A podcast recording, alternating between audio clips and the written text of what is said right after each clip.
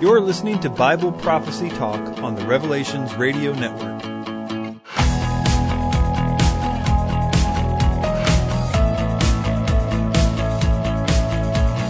There's been a lot of debate about what the last trumpet mentioned by the Apostle Paul is. I think I can conclusively prove to you what he is referring to, and unfortunately, I can almost guarantee that you have never heard this theory before. Let's get started. First, let's read one of the famous passages in which Paul mentions the last trumpet. 1 Corinthians 15:51 through 53 says, "Behold, I tell you a mystery: we shall not all sleep, but we shall all be changed, in a moment, in the twinkling of an eye, at the last trumpet. For the trumpet will sound, and the dead will be raised incorruptible, and we shall be changed. For this corruptible must put on incorruption, and this mortal must put on immortality." So it's pretty clear that he thinks that the resurrection of the dead, sometimes called the rapture, will occur with a quote, last trumpet. There have been a lot of theories about this.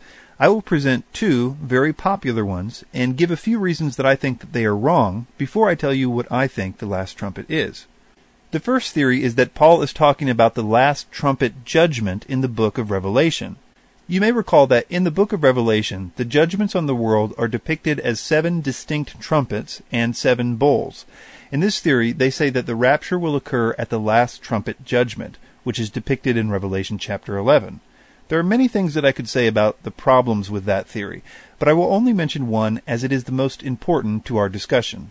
The vision in the book of Revelation was given to the Apostle John many years after Paul wrote either of the passages in question. In fact, Paul would have been long dead by the time that the vision of the seven trumpets was given to John.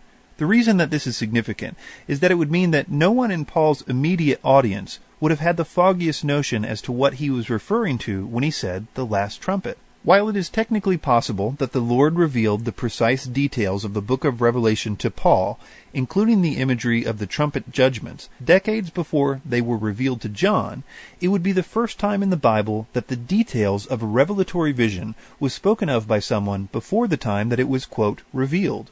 It would be like the prophet Isaiah, who preceded the prophet Daniel by nearly 100 years, making a reference to Daniel's future vision of the four beasts, one like a lion, another like a bear, another like a leopard, etc. That particular vision was revealed to Daniel after Isaiah, and though some of the information or doctrines contained in the visions can be known by others beforehand, there is no precedent in all of Scripture for the sometimes allegorical images used to convey visions being known before the vision takes place. I will suggest that whatever the last trumpet that Paul was talking about is, it must be doctrinal information that Paul's readers were intended to understand, something that would be impossible if he were referring to the trumpets that John would see in a vision many years after this. And I will demonstrate in a moment that both he and his audience would have known from their studies of the scripture exactly what the last trumpet referred to. The second, and I believe wrong interpretation of the last trumpet reference that we will deal with, is the view that he was referring to the trumpets which are blown on Rosh Hashanah, the so-called Feast of Trumpets. I certainly believe that the three fall feast days will have prophetic fulfillment in the last days, but I would argue against the idea that the feast we know of as the Feast of Trumpets has anything to do with the rapture. I will list a few reasons from an article written by Charles Cooper, a former professor of hermeneutics at Moody Bible Institute, why both he and I believe this way. First, it violates the fulfillment pattern. The first four feasts were fulfilled in a very precise way, each occurring on the very day that it was supposed to occur in succession. Charles Cooper makes the following point in his article quote, Christ died and was buried on Nisan 14. On the night before the Lord died, he instituted a new memorial, the Lord's Supper, that incorporated wine, blood of the Passover, and bread, unleavened bread. On the first Sunday following Passover, the Jews were to celebrate the Feast of First Fruits. During the week of our Lord's death, Sunday fell on the 17th of Nisan. Fifty days later, the Feast of Pentecost occurred, at which time God poured out his Spirit. If the first feasts were fulfilled in succession like this, on the very days of the feast themselves, we would expect the fall feast to be filled with the same precision. The fall feast, therefore, must be fulfilled within a 21 day period, beginning with the Feast of Trumpets and ending with the Day of Atonement. The problem here is that the people who teach that the rapture will occur on Rosh Hashanah also teach that the Day of Atonement will occur on the end day of the 70th week of Daniel. Perhaps I'll do another video about the very amazing significance of the fulfillment of the fall feasts, but it will suffice to say here that if the end of the 70th week or seven year period is the fulfillment of the Day of Atonement, and you want to be consistent with how the spring feasts were fulfilled, then Rosh Hashanah occurs 21 days before the end of the 70th week. And I don't think that most people claiming that the rapture is on Rosh Hashanah believe that the rapture will occur 21 days before the end of the 70th week of Daniel. There are too many problems with that idea to go into here. The second problem with this is that there is no such thing as a quote feast of trumpets. This may come as a shock to those of you that have promoted this idea, but the first feast of Tishri, that we sometimes call the Feast of Trumpets, is not given that title in the Bible, nor is it called Rosh Hashanah. These are titles given 1500 years later in the 2nd century AD. Some translations unfortunately add the word trumpets to reflect this modern tradition, but they usually do this with italics in order to show that it's not in the original text. In addition, Cooper adds this point, quote, Unlike Passover or Atonement, the first feast of Tishri has no biblical examples in Scripture. How the Jews were to celebrate this feast is unknown and completely lost to history. There is not one recorded example in the Bible of the children of Israel celebrating this feast, nor is there a record in Jewish writings outside the Bible of an actual celebration of this feast before the second century AD, that is, 200 years after the death of the Lord Jesus. In addition, unlike the other feasts, the Bible never gives a deeper meaning for this feast. Therefore, all the studies that try to link Rosh Hashanah with the rapture often find themselves forcing a pattern onto a non biblical tradition in order to make their points. To see how this problem came about, and very importantly, to see the specific details in the texts in question, I would direct you to the article in the notes called The Rapture and the Feast of Trumpets Are Separate and Unrelated though I will also quote the relevant portion of that article in the notes below. It is not my intention here to do an exhaustive debunking of this idea. I don't think it matters too much if you're not 100% convinced of my negative points regarding the other theories. I would rather move on to explaining what the last trumpet really is, because I believe that the positive argument is so strong that it will make these other theories increasingly unattractive by comparison. It should first be noted that when Paul uses this term last, as in last trumpet, he is using the Greek word eschatos, which is where we get our word eschatology, the study of end times.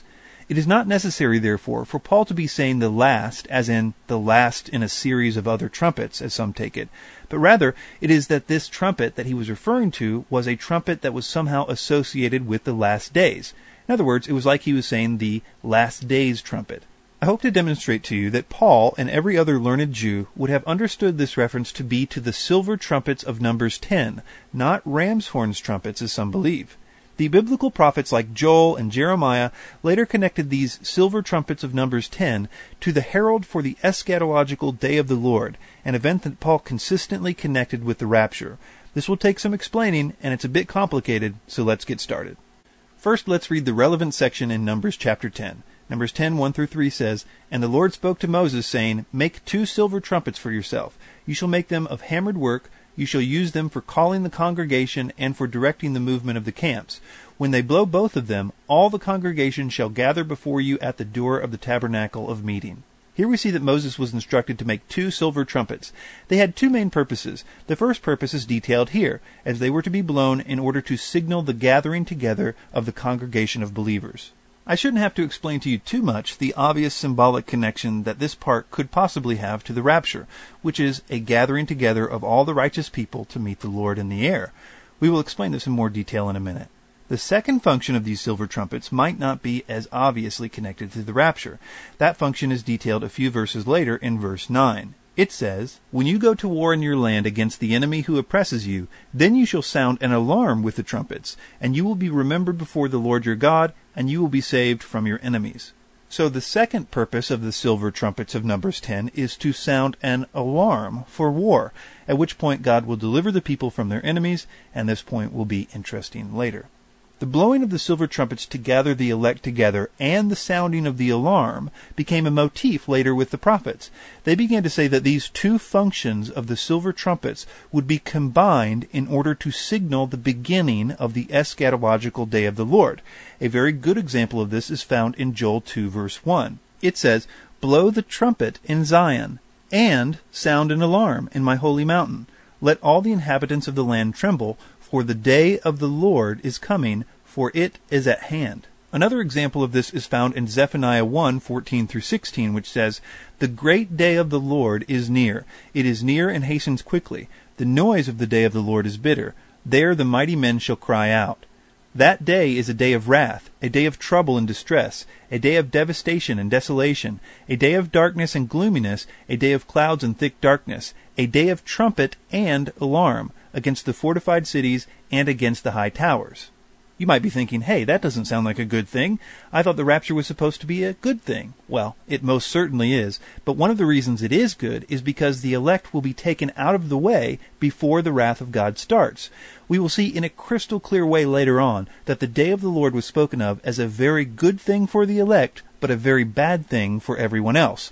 Remember, there are two aspects of the trumpets in Numbers 10 the first for gathering the elect, and the second for war against the enemies of God.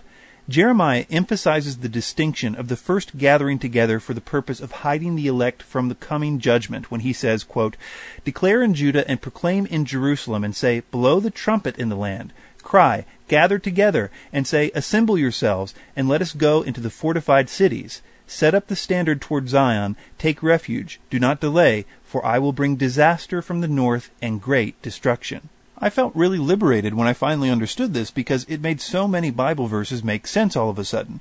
The New Testament consistently talks about the day of the Lord as a really good thing for believers and a really bad thing for everybody else. Peter explicitly tells his readers that believers should look forward to the day of the Lord in 2 Peter 3:12.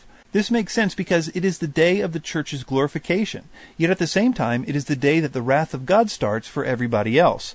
Paul makes it very clear that this is his theology in almost every one of his letters, and it's also why he has no problem in calling the rapture the day of the Lord.